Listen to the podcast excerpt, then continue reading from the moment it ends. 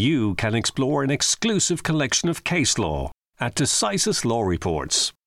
Browse a comprehensive collection of nearly 14,000 reports of Irish legal judgments delivered since 2011. Visit decisis.ie to find out more. Hello, and you're very welcome to episode 52 of The Fifth Court, a podcast on legal affairs presented by myself, Peter Leonard Barrister. Myself, Mark Tottenham, Barrister and editor of Decisis Law Reports. Mark, good to see you as always. And last week, you will recall, we had Irish Times journalist Ronan McGreevy in studio to talk about his brilliant book, The Kidnapping, which he wrote with his fellow Leitrim scribe, Sunday Independent journalist Tommy Conlon. It's a fantastic piece of work, Mark, and we really enjoyed that interview. It was very interesting and uh, interesting from a legal point of view as well as the wider yeah. uh, kidnapping. Yeah. No, the detail in relation to the expert evidence, yeah. etc., admissibility of evidence and as well reflecting on a very turbulent period in recent Irish history. Well, today we are going to talk about an area that will be of great interest to our listeners, especially those who are involved in sport or love sport or are interested in sport generally. And this is sports arbitration, which is becoming more and more important in everyday life, I think. And uh, we are joined by two of the main players in this area, colleagues Aoife Farrelly and Susan Ahern. Aoife is a member of the Central Hearings Committee of the GAA and is also on the panel of arbiters and mediators for the Sports Dispute Solutions Ireland group, and also Susan Ahern, who was head of legal for World Rugby, no less, and has huge experience as an arbitrator at the Court of Arbitration for Sport in Lausanne. Mark, this is this is one for all the sports fans Absolutely, out there. Yeah, yeah. No, really good, really good. Uh, really looking forward to talking to them. But first, we're going to deal with three cases that you've identified from the Decisis website. In our first case this week, we look at a tax case. Investors in fishing vessels had purchased fishing capacity. You're going to have to explain what that is, Mark, and sought to set this off against tax as a capital expense. Well, that I have a handle on. The High Court had to decide whether it was a qualifying authorisation. This is the case of Revenue Commissioners against Mull Glen Limited, and it's a decision of Ms. Justice Emily Egan. That's correct. So, as you said, it's a purchasers of fishing vessels. These are these huge fishing vessels that they keep in Killybegs, and it, they had not only purchased the vessels themselves, but they had also purchased fishing capacity, which I think the best analogy is it's a bit like a milk quota. There's a certain amount of fish that you're allowed to fish every year. And each of the investors had paid in the region of 7 million euro towards this fishing capacity. This was not a small investment. And what they were trying to establish was that this qualified as a capital expense to be set off against income tax in their uh, tax returns. Revenue commissioners took the view that it was not a qualifying authorization. There's a whole definition in the CAT Act, as far as I can see, about what does qualify. And it tends to be more things like intellectual property and that kind of thing. So the, the revenue commissioners said this is not a qualifying authorization, and the High Court upheld the revenue's view. So she went with the revenue decision exactly. in relation yeah. to that. Okay, moving on to the second case. And this concerns the parents of a child who are unhappy with an assessment of need made by the HSE. Obviously, a sad case, this. The assessment had taken place in the absence of a diagnostic assessment. The Circuit Court asked the Court of Appeal to rule on whether the HSE's standard operating procedure was in breach of the duties to this child. Yeah, I mean, this case and the next one we'll discuss are both uh, in this general area. And the peculiar thing about the what, what the HSE standard operating procedure is that they conduct this assessment of need in relation to disability in the absence of a proper diagnosis of the child. So they look at the circumstances without looking at the diagnosis. And um, this was um, challenged by the family, and the court in this case said no, clearly that, that this assessment of need could not be properly carried out without an appropriate diagnosis in the first place. Okay, and I should have said this is the case of AB versus the HSE, and it's a Court of Appeal decision from Mr. Justice Collins. Okay, in the next case, a deciding officer had refused an application for domiciliary care allowance in relation to the care of a child and this decision was affirmed on appeal. The child was then diagnosed with a serious disability, and the carer asked for the decision to be reviewed. The court had to decide whether the original decision could be reviewed in light of a later diagnosis. This is the case of Little versus the Chief Appeals Officer. It's a Supreme Court decision of Mr. Justice Woulfe. That's right. So, as you said, there had been an application for domiciliary care allowance by the family of this child. It was refused at first instance. There was an appeal procedure within the Social Welfare Code, and they lost the appeal. Then there was a diagnosis of disability that obviously they, they felt uh, should change the view. And so they, they challenged the original decision in light of the diagnosis. But the nature of the code is such that the appeal has to be of the original decision. And because the diagnosis hadn't been obtained at the time of the original decision, it effectively meant they had to go and make a fresh application rather than appealing the original one. Okay, very good, Mark. Back shortly with barristers Aoife Farrelly and Susan Ahern. Silence in the fifth court. We are delighted to be joined in the studio today by two eminent sports arbitrators, each in uh, from a different field. Susan Ahern is a barrister and arbitrator. She has a number of uh, distinctive titles. She was the head of legal affairs for World Rugby from 2009 to 2016. She's now the independent judicial chair for World Wheelchair Rugby. She was the independent vice chairman of the appeal body of the Irish Horse Racing Regulatory Board. She's on the appeal board of the British Horse Racing Authority. She's an arbitrator on the Court of Arbitration for sport in Lausanne in Switzerland, and she has many years' experience as an arbitrator of the Court of Arbitration for Sport, and she was appointed to the CAS anti-doping division for the Tokyo Olympic Games in 2020 that were of course held in 2021. And we're also joined by Aoife Farrelly, who is a junior counsel uh, specialising in civil litigation. She has an active involvement in the GAA as a member of the Central Hearings Committee of the GAA, which is the disciplinary committee of first instance for national competitions, having spent a number of years on the panel of arbitrators for the Disputes Resolution Authority. She's on the panel of arbitrators and mediators with Sports Dispute Solutions Ireland and disciplinary hearing chairperson of Tug of War Ireland. And she's on the board of Park Tailteann CLG and the redevelopment committee for Park Tailteann Stadium in Navan. So thank you to Susan and Aoife for joining us here. Thank you, Mark. Thank you, Thanks, Peter. Mark. Peter, delighted. Oh, great to meet you guys. So, can we uh, start with you, Aoife? Um, what what got you into arbitrate sports arbitration? Well, uh, Mark, I suppose I started out my career in in law in general, and I worked very closely with a very leading GAA legal mind, Liam Keane, who set up the Disputes Resolution Authority. And I suppose every time I was uh, instructed by him, I ended up talking about GAA, and he saw that I had an interest in it. And he had just set up the Disputes Resolution Authority. And, and when you say this Disputes Resolution Authority, what, what is that? I mean, what, what kind of disputes are referred to it? Right. Um, so it's it's the arbitration court, I suppose, if you like, for uh, the GAA and uh, it was set up in 2005 following there had been a number of uh, referrals to the courts to the general courts injunctions applications for injunctions to, to the general courts. And i suppose the GAA felt that that probably wasn't and the courts too felt that that probably wasn't the appropriate way to deal with sports issues. And what kind of injunction would commonly have come before the courts before the dispute resolution authority was set up well, I think probably the straw that broke the camel's back, for want of a better phrase, was a player who was involved in uh, an inter-county match in 2004 and he was sent off and he brought an injunction application to the High Court to allow him to play an interim application so, to the High so Court. So even in amateur sport, people were going to, to that level to... Yeah, that to, happened in 2004, yeah. Tell him there's no such thing as amateur sport. and you never mentioned in your, in your introduction to Aoife, you never mentioned the Royal County. Well, that's very I true, mean, Peter. for all the, the, the, the, myriad of accomplishments, you have to mention the Royal County. You're talking about Aoife. Navan, well, Navan, that's not bad. That's not bad. Okay. Oh, don't worry, I'll get it in, Peter. so, just so, so, if we could turn to you, Susan, what, what brought you into to sports arbitration? Was that well, always an interest? I came at it from the other side. I came at it from sport. I, I played volleyball. That was my sport.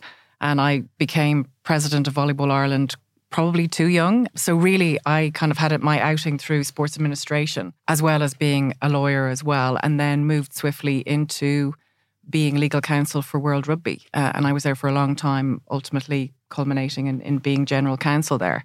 So I kind of came at it from all sides, uh, really. Would, would, that have been around the time that rugby moved from being an amateur to a professional?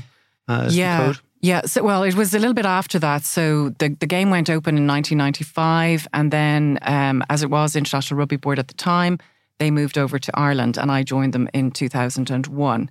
And they'd only just set up the legal department of one, and I was the uh, the second the second lawyer on the blocks, and uh, so that was really uh, at a time when sports law didn't really exist, and it, it was just something that I really was delighted that I kind of fell into as a profession. And and was there already an arbitration system in place, or did you have to set that up as well?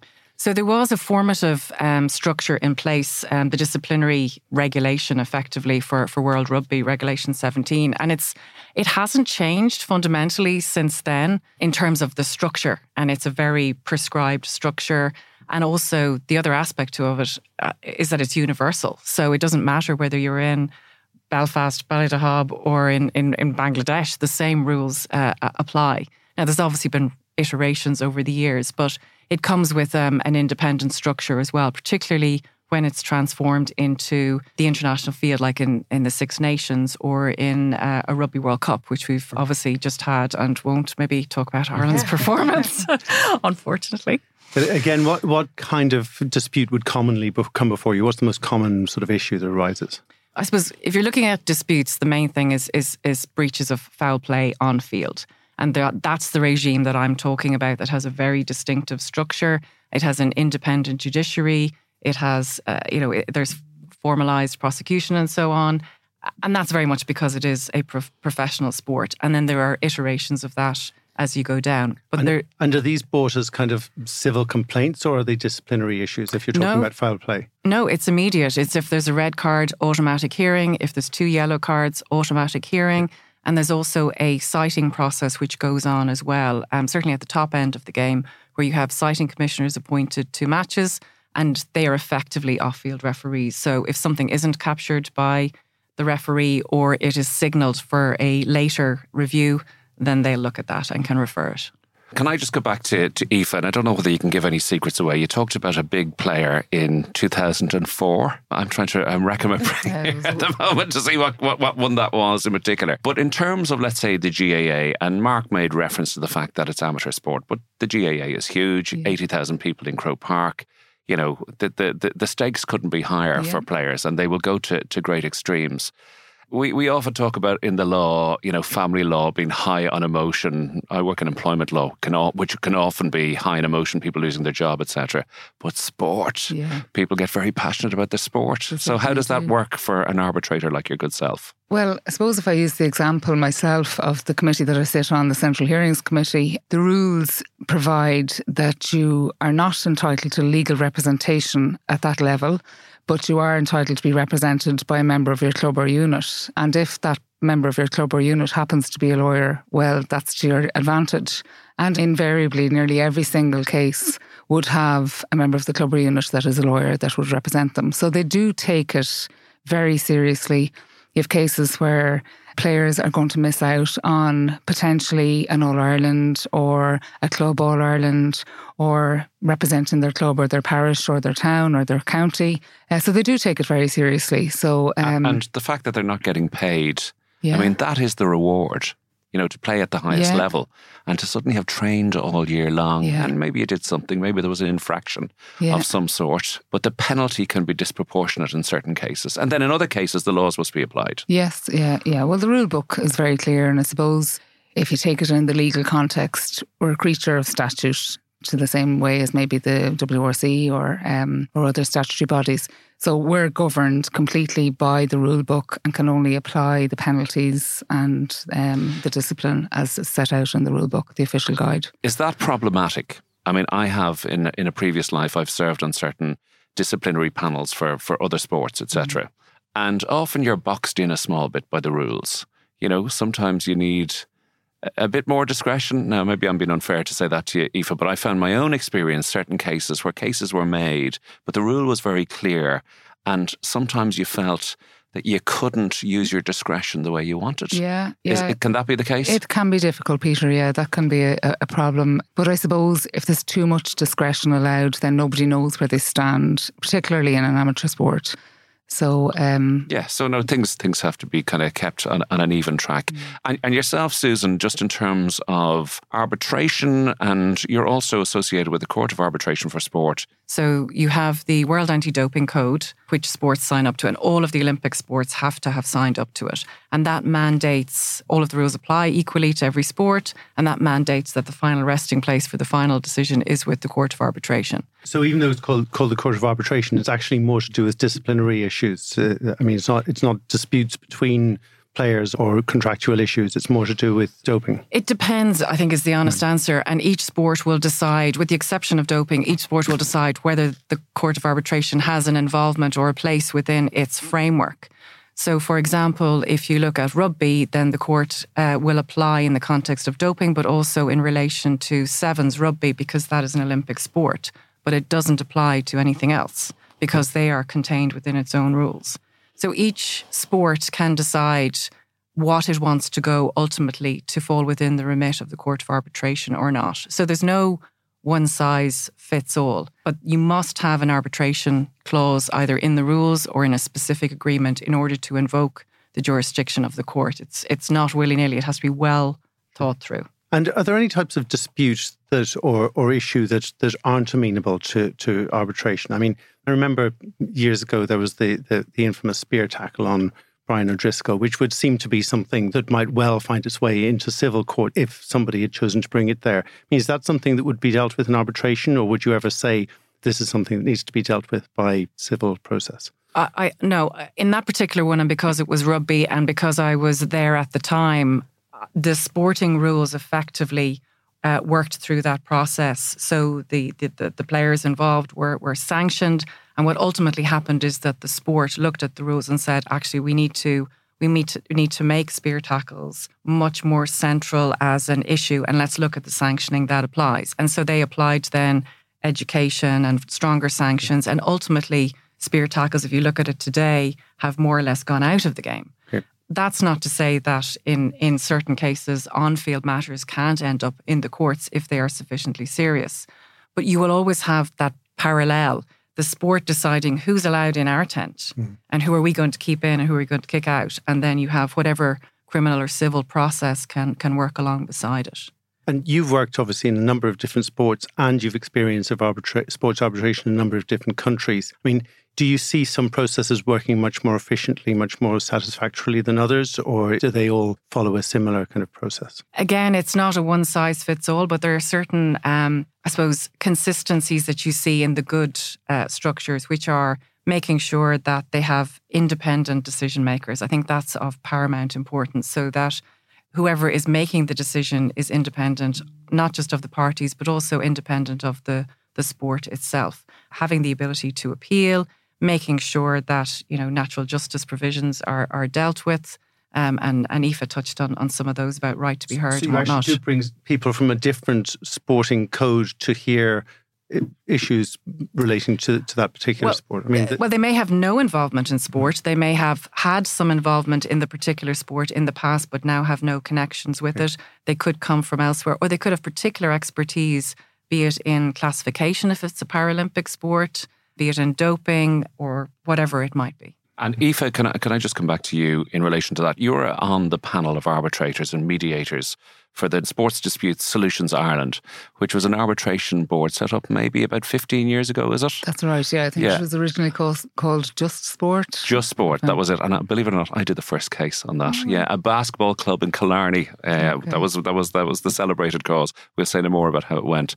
But that is a fantastic body. Is, yeah. And as Susan has said, I mean, you bring in people with different sporting backgrounds. Yeah. So, I mean, you will mm-hmm. get, in order to hear, let's say, a GAA dispute, if it goes there, it'll be a rugby person, a fencing person, a racing person. Yeah. It can be, you know, somebody from sailing. It's different sporting people. They have a feel for sport, That's but right, they have different expertise. Isn't that it? Yeah. Well, I think ultimately in those type of cases, the principles, the same principles apply no matter what the sport. There's a rule book or there's a set of maybe um, an agreement, a contract, if you like, and you just apply it. And uh, it doesn't really matter what your sport is once you're able to distill the issues and and and and hear from both parties and then make the decision based on that. So and you can have, I mean, I, I know from my own experience, you can have one arbitrator. Mm or you can go for three arbitrators. Right, yeah. What is the, the, the preferred choice? Is it three or one? I think it depends on the significance of the case. I did one case where there were three, um, and I've I've done two or three where there's only been one. And the case where there were three arbitrators, there were in fact, I think, 23 complainants in that case. So that's why it was deemed appropriate to have three arbitrators in that case. And everybody lawyered up? Yes. Well, sorry, all 23 applicants were represented by the one person. One person, absolutely, yeah. But it was, a, it was a similar issue for all 23 cases. That's why they were heard together. But in that body, it is generally people would be legally represented. Well, they would, yeah. Absolutely, yeah. Yeah, yeah, yeah, Okay. And there was uh, just going back to kind of rugby and your own sports, Susan, and I, I know you're involved in loads of different sports. One of the big issues prior to the Rugby World Cup that has just passed was the Owen Farrell scenario. Do you remember that? Yes. Well, it was just where yes. he had been suspended. Yes. And then there was an appeal. And there was a famous English QC who acted for him, who apparently was, you know, was was wonderful and managed to kind of make the Australian representative and the Kiwi representative change their minds. And then that was put to a review again, and I think the International Rugby Board overturned that yet again. So there seemed to be a little bit of inconsistency in that. Well, no, I wouldn't agree with that. What you have there is the exercise of the intervention of World Rugby under its rules in a circumstance that has met the threshold of seriousness for it to intervene. Because they don't like doing that. That's it's not something an international federation wants to do with its members. But where a particular threshold of seriousness is met, as it was in the Owen Farrell case, then they have the ability to step in and say, actually, what happened here doesn't fit within the parameters of our rules and we want you to have another look at it. And the Owen Farrell case was only the third time that that particular rule has been exercised. So it is since about uh, I can't remember when the when the rule was introduced in around 2014 or 15. I was involved in in crafting it, but it, it is very infrequently utilised. But it is for those serious cases. Okay. So and so it stood up ultimately when it was kind of put through the ringer because it was kind of put through the ringer at that stage you know, there was all sorts of press conferences and a lot of tut-tutting from, you know, English rugby at the time, etc. Well, look, at the end of the day, the decision that came out was one that the, the panel who who uh, who who decided it felt was appropriate. I think all cases involving international players in the run up to a Rugby World Cup where they are selected for or likely to be selected for the national team are serious and significant. And there is a principle going through that everyone should be treated fairly and appropriately, and the rules applied similarly, although not all cases are the same, clearly. And I think that's one of the ethical principles uh, that you saw being enforced by World Rugby. So, regardless of what the outcome was ever going to be, the fact that they interceded and stepped in and said, We don't agree with what happened. That was the point. You've seen that in the past as well uh, with um, cases in, in Australia and actually involving uh, New Zealand as well. Yes, okay. Yeah, um, Aoife, one of the things that when when you're learning about arbitration, that they always say is a great advantage is the, the the, the privacy that they're generally held in private. But I mean, obviously, a lot of the sports issues would be that people would be aware certainly that disputes are happening. Are the disputes always held behind closed doors? Um, well. Yes. So, speaking about the GAA, yes, the hearing itself is heard in private. But um, when the GAA set up the code, the disputes resolution code, they decided that the decisions should not be private and that, that there should be some level of jurisprudence and precedential value to the hearings. And in fact, uh, in Congress 2022, 2, which, which came into being then in 2023, the official guide was changed so that decisions of uh, hearings committees, like the, the committee that I sit on, the Central Hearings Committee and Central Appeals Committee, where they went against the referee, where they made a decision that was different to the decision that had been made by the referee, the Hearings Committee had to give a written reason for that. And I suppose that was in response to some criticism where decisions that had been made on the field were then overturned by hearings committees and appeals committees. And nobody really knew why. Mm-hmm. Um, and there was a lot of criticism of that, that it wasn't seen to be transparent. So I think that's a good. Uh, so you now have a, a, body of case law together with the reasons. That's it. Right? Yes. And are you able to talk about any of the kind of the, the higher profile decisions that have been made, or sort of you know some interesting cases that have been have, have sort of gone before the board? Yeah, um, well, I suppose I'd talk maybe about the very first case that mm. came before the Disputes, Resol- Disputes Resolution Authority in 2005. and uh, it relates to um, um uh, Mark Vaughan, who GAA listeners will know as a, a blonde bombshell from Kilmacud Crokes. From Kilmacud Crokes, that's right. So, uh, and it was a real test of the of the code and the the tribunal at the time. He was playing um, for Kilmacud, in fact, had played in the Dublin County Championship. They had won the County Championship and he went on to play for Leinster uh, in the Leinster Club Championship and they played against Portlaoise. Now, they lost against Portlaoise, but he was sent off on a straight red card um, in in the course of that game, and he received a four a four week suspension with a one match ban. Now, the next match in the same competition, which is the rule or was the rule at that time, would have brought him back to the club competitions for Kilmacud in the Dublin County Championship. So it was unclear whether he couldn't then play for Kilmacud in the Dublin County Championship because on one level maybe that was a different competition than the interprovincial competition. So he referred that question to the GAA and ultimately that came before the Disputes Resolution Authority. And in the end, they decided in his favour. They felt that the Disputes Resolution Authority felt that the interprovincial club championship, if you like, was different than the Dublin club championship for reasons that they set out in the decision. Uh, so, so if the infraction happens in one particular championship, then the penalty applies to that championship rather than the other one. Exactly, exactly, exactly. So it was a good test yeah, of the yeah. code at that time. Uh, it meant he was able to play then for Kilmacud mm. again the following year, which probably didn't suit St. Brigid's, who they played against. Yeah. But yeah, and and and it proved that the code worked. Now, it, it then Congress the following year amended those rules then to make sure that the you should really be sponsored by the newspapers though shouldn't you because i mean the the, the coverage they get oh, yeah. out of waiting for your decisions Aoife you know what i mean every day what's going to happen is it going is the suspension going to be overturned will he she be able to turn out yeah i uh, know it's it's it's it's it's fascinating stuff i mean it's it's very the stakes are really high i know i said that earlier but the stakes are really high for for these players uh, and consideration has to be given okay susan can i ask you a question about sanctions okay and as Aoife said, and you know, as I said, I have some limited experience myself. Sometimes you're boxed in by sanctions.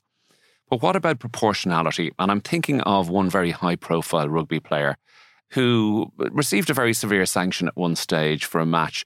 So, therefore, there was an X amount of match ban given to this individual as a result of that.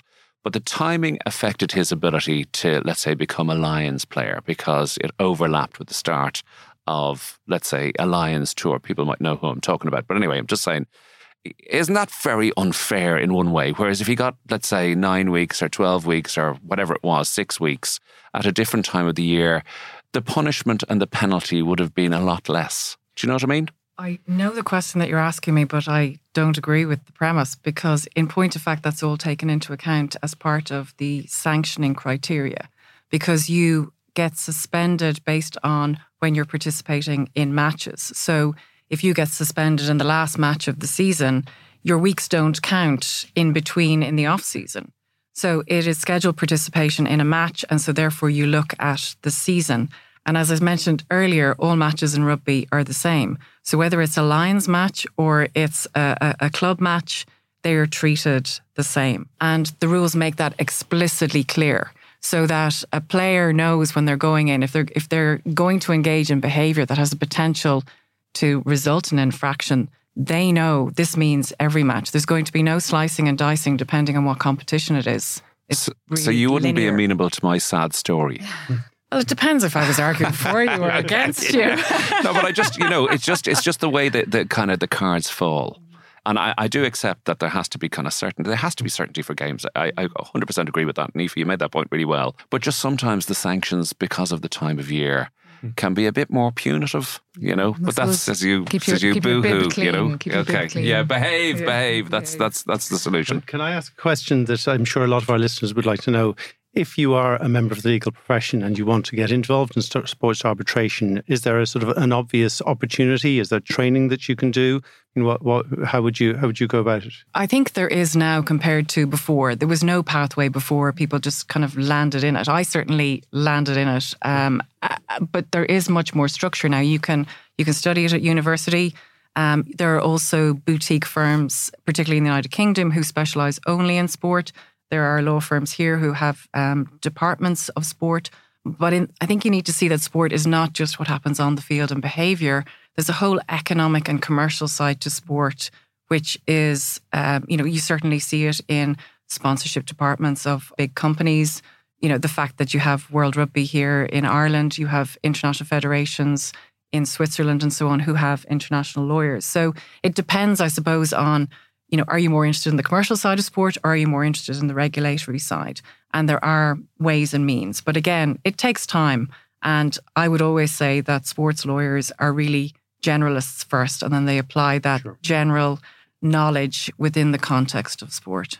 And would you have the same experience? Yeah, and I think, um, Mark, um, certainly the specialist bar associations definitely help, particularly for, for barristers who want to get into a particular area, no matter what the area is. So we have a very active sports law bar association. Susan is a former chair. And certainly that gives you the opportunity to showcase your, your experience and your talent and give you a bit of a platform for it. So I think um, specialist bar associations are very helpful from that point of view. Can, can I jump in, Aoife? I can't let you go without asking you about the tug of war. and we are an internationally very successful country participating in tug of war. I think we're we're elite. There was a family from Wexford, wasn't there, with kind of eleven brothers who used to used to pull. I remember they were they were legendary once upon a time. The Leonards. but anyway, um, no, but like you know, every sport I suppose requires arbitration when a dispute arises. It doesn't matter what type of sport it is. It, Whether yeah. it's eighty thousand people in Croke Park or a sport that might be in the on the village green sort yeah, of thing. Yeah, gymnastics, everything, yes. all all different areas. Um, if there's a rule book and if there's a set of principles by which people expect to play fairly, then there's a role for arbitration or some kind of disputes resolution of some sort in it. Okay. All right, Mark. I think we're we're to the time of our final important final question. question. Well, this is yeah, um, absolutely. Which, which, we have to put to each of you. Have you a, a book or a film you'd like to recommend to our uh, listeners? Yeah, I think that the last book that I read was uh, Lessons in Chemistry by Bonnie Garmus, which is you know California, 1960s. Uh, that was a particular era, particularly when you were a woman and trying to juggle family and career and so on. And I think and it's actually very funny. Lessons in chemistry. Lessons in chemistry. It's, a memoir or a no, novel. It's, it's a novel. Oh right, novel. Okay. But it's, okay. it's, a recent novel, is it? It's, a recent yeah, yeah. novel, okay. and it's also just Great been made into a Netflix yeah. series. Oh, wow. So okay. uh, let's see. Yeah. And Aoife, have you a book or a film? Um, well, this is where I'm going to bring my Meath background. uh, one of the best books I've read over the years was uh, Liam Hayes' autobiography, who is a former midfield All Ireland winner, twice All Ireland winner for uh, for Meath, and he was a journalist. Is still a journalist, and uh, his book was excellent. He talked. Uh, he had a, a, sad history with um, a brother who had committed suicide. And He talks about that in the book, and he talks about Sean Boylan, one of the greatest Meath men ever. Uh, I think think even Peter would agree oh, with that.